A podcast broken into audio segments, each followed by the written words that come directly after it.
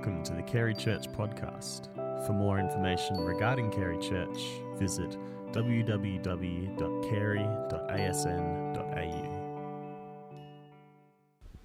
Good morning, church.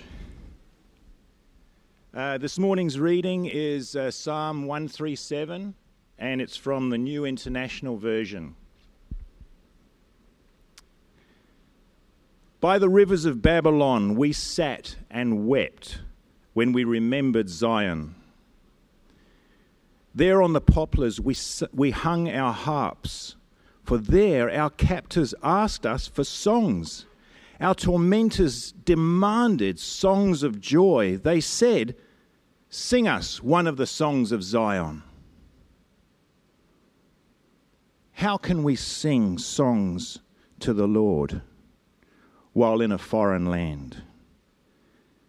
If I forget you, Jerusalem, may my right hand forget its skill. May my tongue cling to the roof of my mouth if I do not remember you, if I do not consider Jerusalem my highest joy. Remember, Lord, that the Edom, what the Edomites did on the day Jerusalem fell Tear it down, they cried. Tear it down to its foundations. Daughter Babylon, doomed to destruction. Happy is the one who repays you according to what you have done to us. Happy is the one who seizes your infants and dashes them against the rocks. Thank you.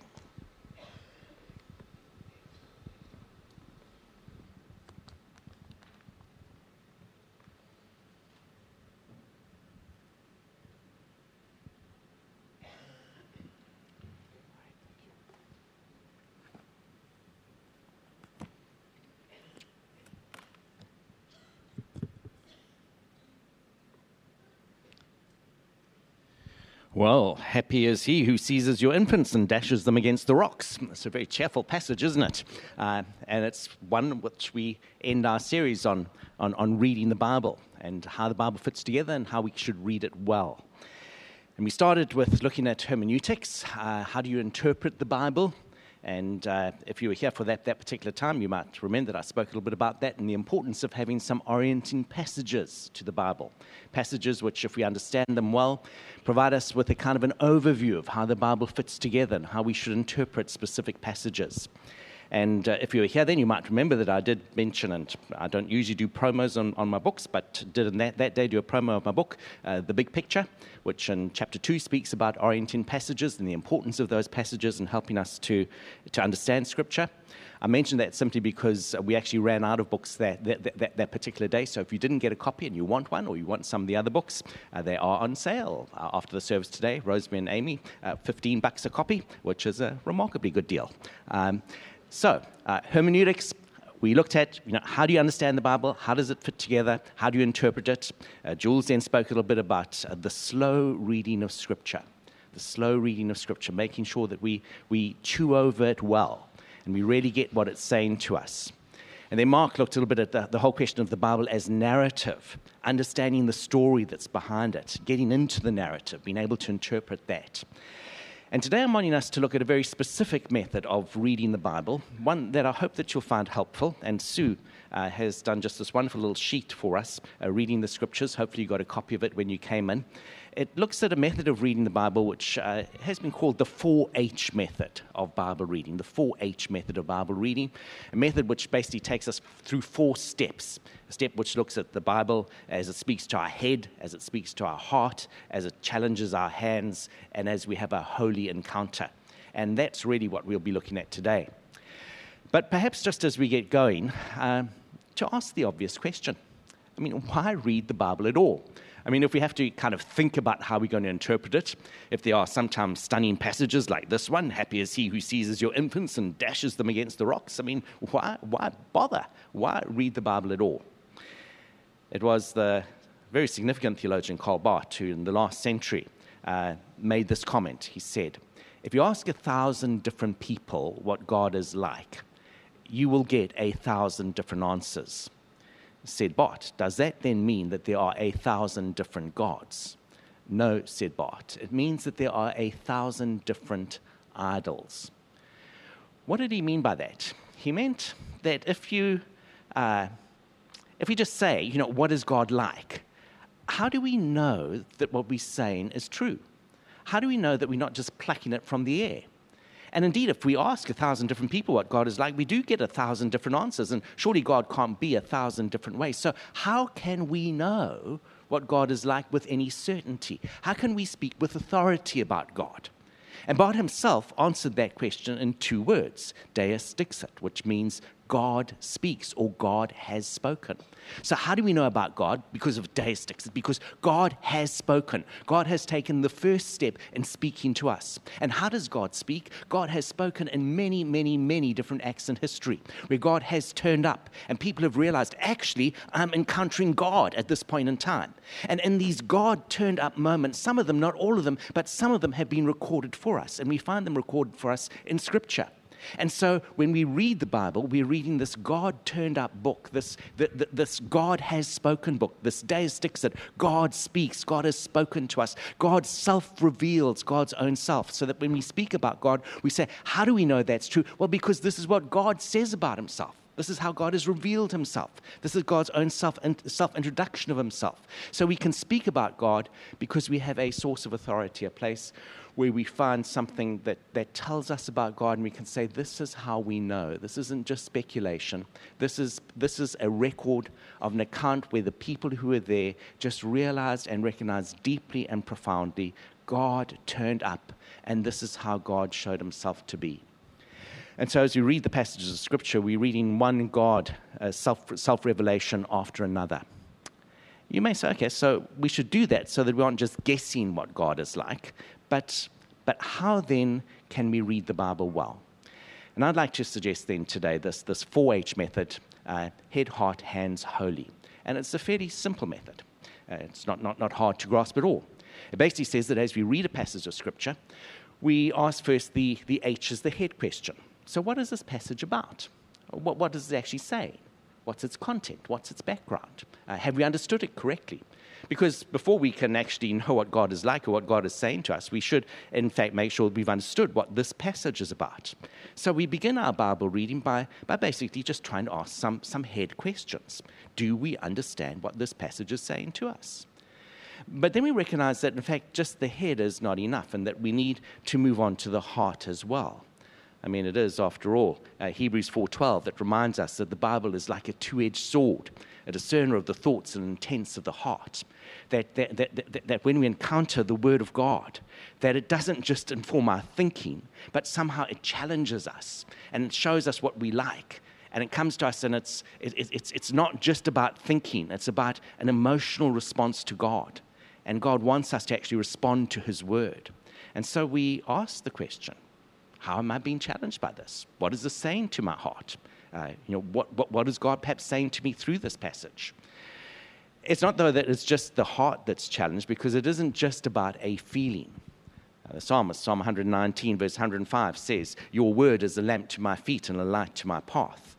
Your word is a lamp to my feet, a light to my path. In other words, it, it speaks about the direction in which I should go. It gives me a direction that I need to actually follow. I do things differently when I encounter the Word of God. And as I come to the Scriptures, I need to recognize that I am embarking upon a dangerous exercise because this dangerous exercise is one that can challenge me quite deeply. It's one that can say to me, You know what you're doing? It's wrong. Stop doing it. Go in a different pathway. And, and, and when we really encounter the Bible, we're taking this risk of having this challenge come to our life, which says, Live differently now. Your hands must do something in a different kind of a way. And we asked ourselves when we read a particular passage is this challenging my actions in some way? Do I need to live in a different way?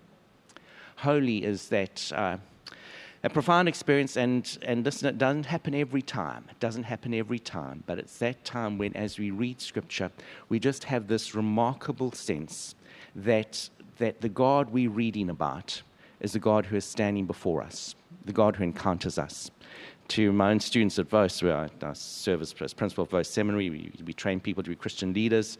And I've often said to students there, you know, as you come to this Bible college, as you, you, you, you will study scripture over and over and over again, and you will look at the passage, and as you look at the passage, you will start and you will feel sometimes that you're in control of this process. And you'll say, ah, yes, this passage over here, this is a post exilic passage, and this was written in this context, and this means that, and this is the, the meaning of that Hebrew word, or this is the meaning of that Greek word. And, and you'll feel as though you stand over the text, and that somehow you're in charge of this process because you're reading it and you're reading the Bible and you're reading what it says. But you will often have this remarkable experience where this text that you're reading seems to just change its position, and you realize that it's no longer you who reading the text, but the text is reading you. It kind of floats up, as it were, and the Bible comes and it stares down at your life. And you realize that the God that you're reading about is the God who is standing before you and he's speaking to you, and you, you're here on holy ground. Rudolf Otto spoke about the mysterium tremendum. This, this, experience that we sometimes have of human beings, of just being aware that we have stumbled into the presence of God and that God is speaking directly to us. Now, now I'm not going to pretend that every single time that you read the Bible that you'll have that kind of God encounter. But we keep on reading the Bible because from time to time we find that that is exactly what happens. That we realize that God is actually before us and God is speaking to us, challenging us, and directing our lives. That, that's the holy. So, head, heart, hands, and holy. And as you read scripture, I'm going to suggest that you, you pick up a passage, and as you go through it, you read it, and you start to say, So, what is this passage about? How does it speak to my head?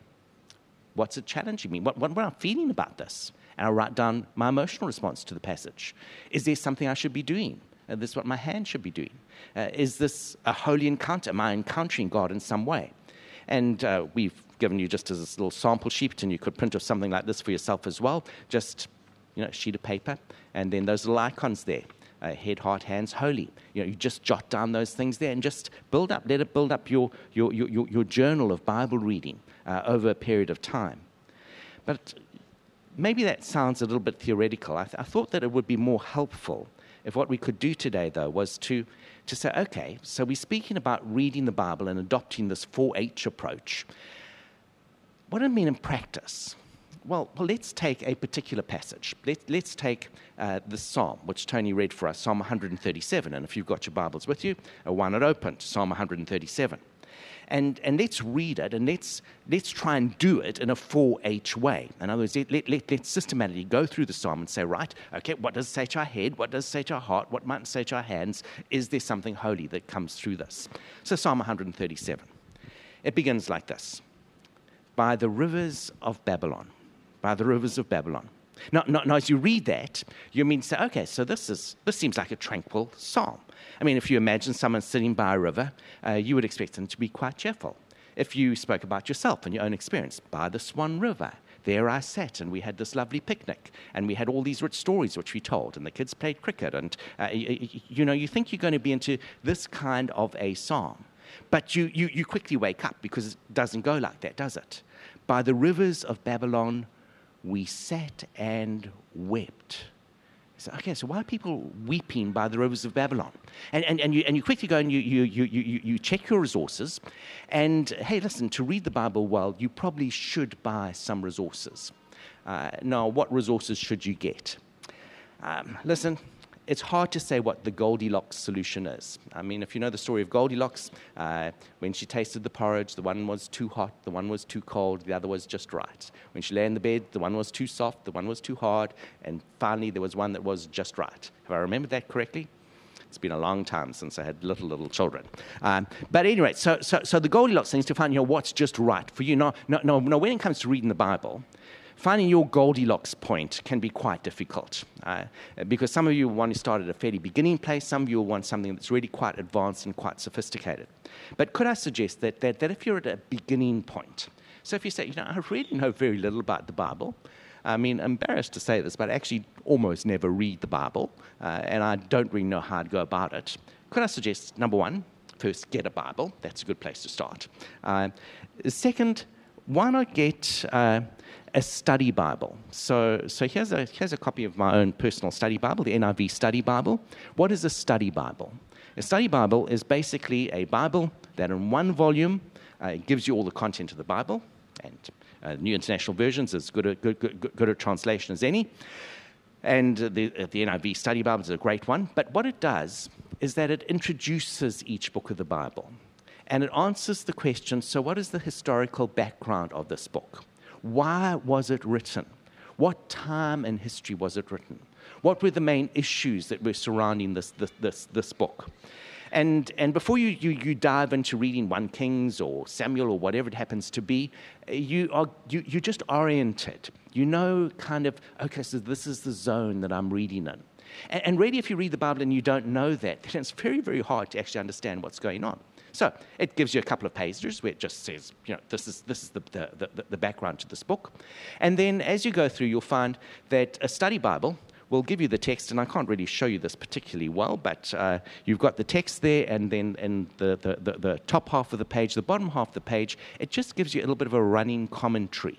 And that commentary uh, picks up particular words that might be difficult or ideas that you might think, gosh, that's odd, or it shows you how a particular idea links to another idea in Scripture or how a theme has been developed so that you can track that through. So, in, in one, one study Bible, you've got this incredible amount of information that if you, if you read any passage of the Bible, you go to it and you're able to say, okay, I can locate this passage a little bit. I, I know a little bit about what, what this passage is about. Could I recommend that as a very good starting point? Now, now some of you who are here will kind of be rolling your eyes and saying, oh, that's just too elementary for me. I'm, a serious theologian, thank you very much. I've studied at Vose Seminary, or I intend to study at Vose Seminary, or something like that. I can go deeper. Yeah, okay, if you're going to, if you want something a bit deeper, then what I'd suggest is that you start to look into buying some Bible commentary series. And uh, which Bible commentary series? And again, to find the Goldilocks point is a really difficult one. But could I recommend this series here for most people? And this series here is the Bible Speaks Today series, and the particular volume that I'm showing you is the, the Message of Kings, which was written by our own John Olley. So, so um, John isn't here today, but many of you will know John. He's an internationally renowned Old Testament scholar. He's actually contributed to this series, uh, The Bible Speaks Today. What, what do I like about the Bible Speaks Today series? It's it's a good introduction. It's really solid scholarship. It will tell you what, what, what a particular book is about. It will unpack the meaning of the Hebrew if you're in the Old Testament or the Greek if you're in the New Testament. But it doesn't require you to be a super specialist. It is, if you're a thoughtful person, it will be accessible for you. So, so, so if you're wanting to read the Bible well and you're wanting to get the head thing well, uh, at, the, at the very basics, if, you, if you're serious about moving forward, could I suggest that you start with a study Bible? And if you wanted to go the next step, could I suggest that you lock into a commentary series, get something like the Bible Speaks Today series, uh, and they will help you just to unpack Scripture so that as you read it, you know it well. Okay, I said, however, that we're going to unpack Psalm 137. So let's do it at the head level. By the rivers of Babylon, we sat and wept. We sat and wept. So, so why are people sitting by the rivers of Babylon? What, what were the rivers of Babylon? They were the Tigris and the Euphrates River. I mean, for the people of Babylon, I mean, these were the rivers which were their great pride. It was the reason that the country could survive at all. This was otherwise desert terrain. But these two rivers, the Tigris and the Euphrates, they flow through there, and, and they're usually a place of delight. But whoever is writing this psalm is sitting by the rivers in Babylon and is weeping. Ah, we know something of the background. Babylon and people weeping. Uh, let's, let's keep on reading. By the rivers of Babylon, we sat and wept when we remembered Zion. When we remembered Zion. So, who would remember Zion? Ah, these are Jewish people sitting by the rivers of Babylon and weeping. Ah, we know something about that history, don't we? Because as you read the Bible, you find that, that, that from Genesis, if you're going through the Old Testament, you find that, that, that the story of the Old Testament from Genesis 12 onwards is really the story of the formation of the nation of Israel. And as we go through the formation of the nation of Israel, it reaches this magnificent peak in its history where it has three strong kings Saul, David, Solomon. But after the death of Solomon, uh, the nation goes awry splits into two kingdoms a northern kingdom and a southern kingdom. Uh, the 12 tribes are divided. There, are 10 tribes in the northern kingdom, and then the remaining two in the southern kingdom. And they face two traumatic events in their history traumatic event number one, and so much of the Bible revolves around this, is the destruction of the northern kingdom in the year 722 BC by the Assyrians. And much of the prophecy in the Bible is about that destruction which takes place then. So, northern kingdom gets destroyed in 722. Southern kingdom of Judah and Jerusalem, uh, it gets destroyed by the Babylonians in 586 BC. So, this psalm then comes just after that's taken place. Uh, the Babylonians have come in, uh, the northern kingdom has long been lost, lost to the Assyrians for well over 100 years. Southern kingdom, this little remaining bit of Israel, this nation which has been built up by God, suddenly it is absolutely destroyed. The walls of, of, of Jerusalem are knocked down. The temple uh, lies in, in, in absolute tatters. And the people are taken away into captivity. It's more than that. The people are slaughtered. Children are killed, women are raped, farms are burnt to the ground. And those who are strong enough and who would be useful slaves, they are taken off as slaves into captivity. And then we pick up at this point in Psalms where there's a break in the journey and they sit down by the rivers of Babylon, their new home, if it could ever be home. And what, what, what, what, what happens to them? By the rivers of Babylon, we are sitting and we are weeping as we think about Zion and as we think about everything that has been lost. There on the poplars, we hung our harps, usually a musical people. Uh, the, the, the, the, Jews love to sing to the harp. We hung our harps, for there our captors these Babylonians asked us for songs. Our tormentors demanded songs of joy. They said, Sing us one of the songs of Zion. And you can sense this outrage that's coming. You have destroyed everything that we have.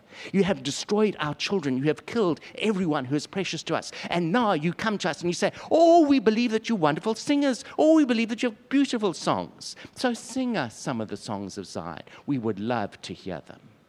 And they weep and they rage within. That's the background to the song. And is it important to recognize that? Oh, it's hugely important when you read the psalm. It, it has three sections. It has the opening section of, of just introducing the, the, the, the, the, the setting. Here we are, and we're weeping when we remember everything that we are lost, have lost. Uh, verses 1 to 3. Verses 4 to 6.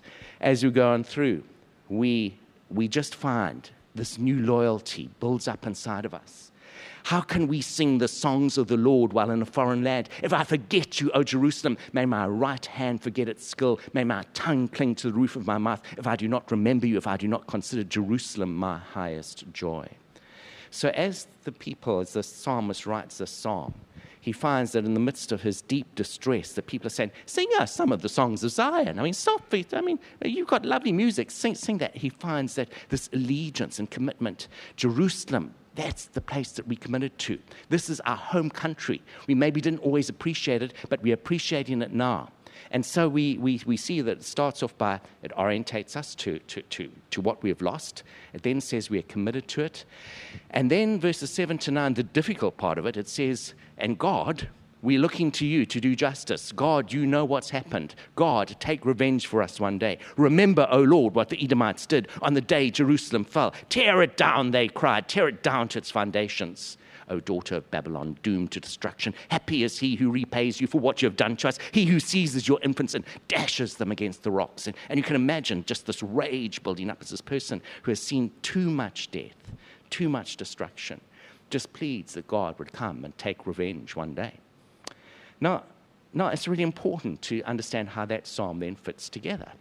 It's a psalm with those three stanzas. It goes through those three stages. That's the background to the psalm. We know something about its history. And you can't possibly understand the psalm unless you understand that. Uh, you, you, you, see, I was listening to a Q&A. I don't know, how, I don't know if many of you watch Q&A, but uh, sometimes they're very scathing comments about the Christian faith on Q&A. And one of those programs where there were some scathing comments about 18 months ago, uh, one, I can't remember who it was who was being interviewed, but he said, know, I mean, who would, this, this person said, who would take the Bible seriously, this person said. I mean, the Bible is such an immoral book. I mean, do you know that there is a psalm that says that people who take children and smash them to the rocks should be happy? So how can you take seriously a book that says that? Now, you know, this is on Q&A. It's supposed to be an intellectual program, and no one gives one word of rebuttal. And they all just don't say, oh, goodness, didn't realize that the Bible had a verse that said you must take babies and smash them on the rocks. Oh, that is very worried. Or maybe we shouldn't read this book after all. I mean, what rubbish. What absolute rubbish. This is a psalm that has a context. It's a psalm that has a very significant context. It's, a, it's, it's, it's, it's what the Bible so often is. It is about a profound human experience and it is about trying to find God in the midst of that human experience. And people are writing down how they experience it. And here in Babylon, as we sit by the Tigris and Euphrates rivers, and hear these people saying, Sing us some of Zion's songs, sing us some of Zion's songs. And we remember our children who have been slaughtered. And we're just feeling this rage inside of us. And we're saying, God, won't you one day just bring some vengeance for us? Won't, won't, won't, won't, won't there be justice sometimes in the world? Won't it be a good day if their children were killed as well? I mean, you understand the humanity behind this passage. And you realize that actually, with your head, you can realize very clearly this is a people who are deeply hurt. And they're bringing their hurt to God, as we should always do. Because when we are deeply hurt, who else can you bring your hurts to? It's not a passage that you're supposed to take literally, it is poetry, it is a psalm that you say, okay, I understand the emotion and the feeling behind this. And so with our head, we get that. As you maybe say, okay, well, so I understand the psalm, I understand its context, I understand its background. We then move on. We say, so that's the head. What's the heart? How's this impacting the heart? And obviously, our emotions might be quite different. If I think about this congregation today, some of you probably have come from different parts of the world. Maybe you know what it's like to not feel at home. Because in many ways, this is a psalm about not feeling at home, not feeling welcome, about being a foreigner, about being an alien. And perhaps you would have your own, own psalm that you could write. You know, by the rivers of the Swan River, there I sat and wept when I remembered Mumbai. There I sat when, I, you know, whatever it is. You know, we don't always feel at home in the same places. And if you sometimes have just felt, I don't belong, I don't fit in here, this is not my place, perhaps the psalm is for you. Perhaps the psalm comes to you and says, it's okay. You know, people through the ages have had the experience of feeling far from home. In fact, one of the most basic human emotions is, is that of, of the journey of trying to find where home is, trying to find that place where I do belong, trying to find that place where I can just relax and be. And in fact, one of the great themes of Scripture is that ultimately this world is not our home, that ultimately we look for a new heaven and a new earth that God makes new and that ultimately we're only fully at home when God is in our midst, and we long for that day. And this psalm picks up on this most basic of longings, and, and perhaps for you, perhaps for you, it speaks to you, perhaps it says to you, you know, yeah, I don't feel at home. And the psalm says, people have felt like that through the centuries. You are not alone. Draw comfort. And as you realize that you're part of this great community of, of searching for home, maybe you jot that down and say, maybe God's speaking to me about that. Of course, it might not be that. It could be that as you read it, you say, I actually do feel deeply at home. I really do like where I am. I'm so grateful for, for, for my current position. Uh, the psalm has something to say to you as well. Be, be, because notice how it goes. By the rivers of Babylon we sat and wept, but while we were weeping there, we asked ourselves these questions How can we sing the songs of the Lord while in a foreign land? If I forget you, O Jerusalem, May my right hand forget its skill. May my tongue cling to the roof of my mouth. If I do not remember you, if I do not consider Jerusalem my highest joy. Now, now, now you can sense what's happening here. Far from home, people are sitting down and saying, Why was I so neglectful of home when I was there? Why didn't I appreciate Jerusalem when I was actually there? Why didn't I value all those experiences I had when I was having them? And you can hear the psalmist saying, If I ever do that again, if I ever take for granted home again, then may my tongue just cling to the roof of my mouth. May I never sing again, because home should be valued. And, and really, if you read the psalm, you, you've got to ask one of two questions. Am I identifying with the current emotion of, of, of the writer? And the current emotion is, I feel far from home. Or am I identifying with the past experience of, of, of the writer? I have been at home and I know what home is like. Now, now, now, if you identify with the past experience, then give thanks to God for it. So often we are at home and we do not appreciate it. And the psalm comes to us and says, Yeah, absolutely. If you forget that you're at home, may my right hand forget its skill, may my tongue cling to the roof of my mouth. Be grateful for the day that you have when you are at home. Appreciate it. And home might not just be about geography, home can be relationships. Am I with the people I love? Maybe I sit by the rivers of Babylon and I lament not the loss of place, but the, the loss of people who matter to me, the loss of relationships that have turned sour. There, there's so many ways where we might not be at home, or there are so many ways where we realize we are deeply at home, and this is the season for gratitude. And as we do that, I think these are some of the things that we jot down and we say, right, head, we understand this. Heart, this is what goes on with this passage. This is how this speaks to us. What about our hands? Because, because this one, I mean, if you just look at the psalm in a superficial way, uh, you, you'd have to say, there's nothing to do with your hands in this one because the only action that it speaks about is this one here in verse 9. Uh, Happy is he who repays you for what you've done for us, he who seizes your infants and dashes them against the rocks. So, so is this passage, if you I mean, if, you, if you're very much a literalist, and you, and you really shouldn't be, but if you are, if you're a literalist, and you say, So what should I do from this passage? Well, it says, I'll be happy if I take infants and dash them against the rocks. No, no. You, you, you, have to say, So actually, an action is being taken in the psalm. The psalm is doing something for the person who writes it. And the thing that the psalm is doing is that it's getting this enormous pent up emotion inside of this person, and it's taking it and it's just projecting it outwards. So instead of this, just this burning sentiment inside, it's going outside, and because it's outside, it actually becomes safe. The psalm is cathartic, it is a dumping of emotion. And it is a reminder of how important it is to sometimes do that. Let, let, let, let me tell you a silly story. Years ago, I used to play squash and really enjoyed playing squash. And uh, one of the particular people that I played squash with quite often, uh, we were fairly evenly matched. In other words, he was as bad as I was. Uh, we would we'd play squash usually every Tuesday night. And I can remember him coming along one, one day, and he was just, he had a very difficult work situation. And he came and he was in an absolute rage at some things that his, his boss had done. And he, he was just fuming and he, he, he really couldn't get over his anger. He was just so angry about these things that happened at work. And as we were playing, he suddenly said, This squash ball is my boss's head.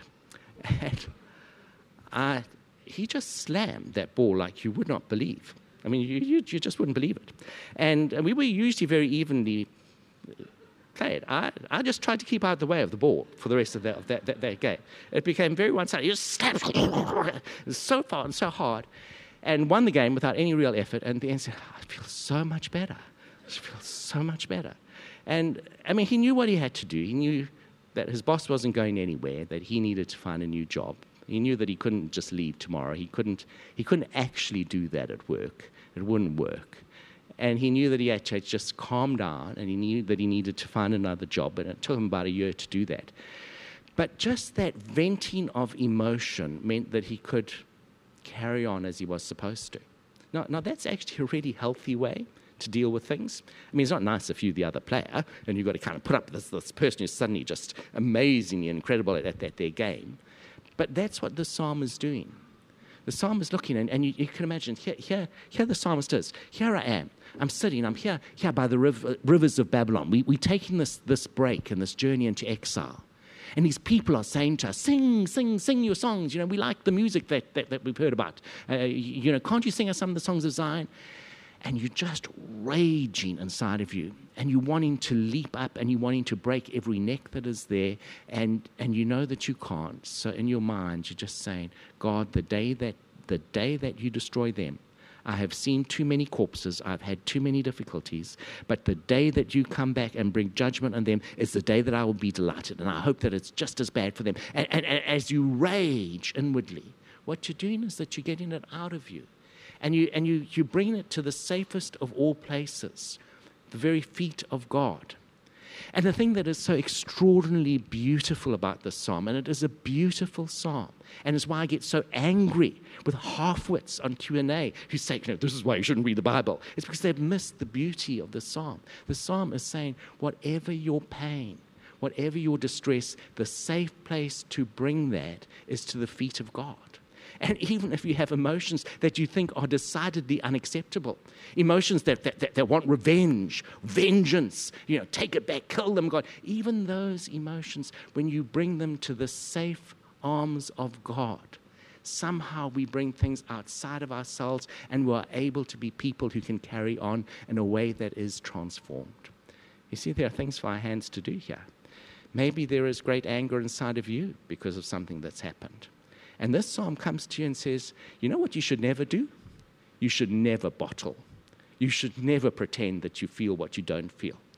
You, you've got to find a way to, to, to be someone who can talk to someone, or you've got to write it out, or you've got to slam a squash ball, or you've got to do something, but you've got to leave it with God. You can't just let it fester inside. And as you bring it to the safe hands of God, you, you trust that God is the one who will bring justice in the end. Because actually, that's what the psalm is doing. It's not saying we will bring justice. We're saying, God, you bring justice. Now, if we want to give you a bit of advice, God, we think this could be a good way to do it. But ultimately, you know what, God? It's hands off. You're the God who brings justice, and we leave this situation to you. And so the psalm says to us, What must I do with my hands? Well, maybe I must speak it out. Maybe I must write it out. Maybe I must pray it out. Maybe what I must do is if I'm, in fact, in this place of contentment and I feel very much at home, maybe I must simply listen to someone else's anger and not try and stop it too quickly. Let's not try to correct them too quickly. Let me just listen to what they say. As I listen to what they say, maybe I can be a gift to them. Maybe I can be Christ's hands and feet to them at that point in time. And so it is head and it is heart and it is hands. And from time to time, there is this extraordinary experience where the passage becomes just this holy encounter with God. Now, it doesn't always happen like that, but there's sometimes when just deep inside of yourself, when you read the scriptures, you know God is speaking to you. This is God's word to you. And, and it doesn't necessarily happen in flashing lights. It was meant for Elijah, remember? He saw the earthquake, he saw, saw the fire, saw great wind. 1 Kings 19 tells us about it. But, but in the end of earthquake, fire, and wind, he heard a still small voice. And in that stillest of small voices, he just knew that God was saying something to him. And sometimes as we read scripture, we find that all the busyness of what's happening in the plot, whatever's happening in the text, that God is actually coming and speaking to us it is not insignificant that we speak of the Bible as being the Word of God, and yet the Bible itself speaks of Jesus as being the Word of God. Do you remember John 1 says to us, In the beginning was the Word, and the Word was with God, and the Word was God. It is this little reminder that as we expose ourselves to the Scriptures, as we expose ourselves to the Word of God, from time to time, we encounter the real Word of God, who is Jesus.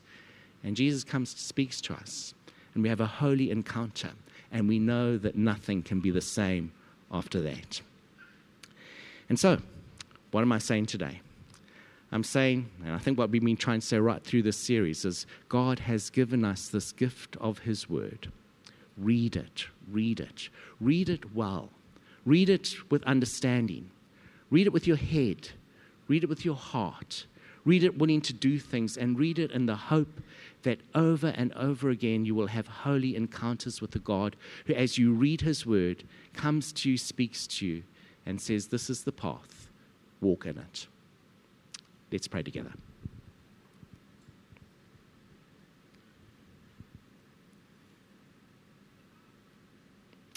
And just as we quiet together, you know your own relationship with the Bible.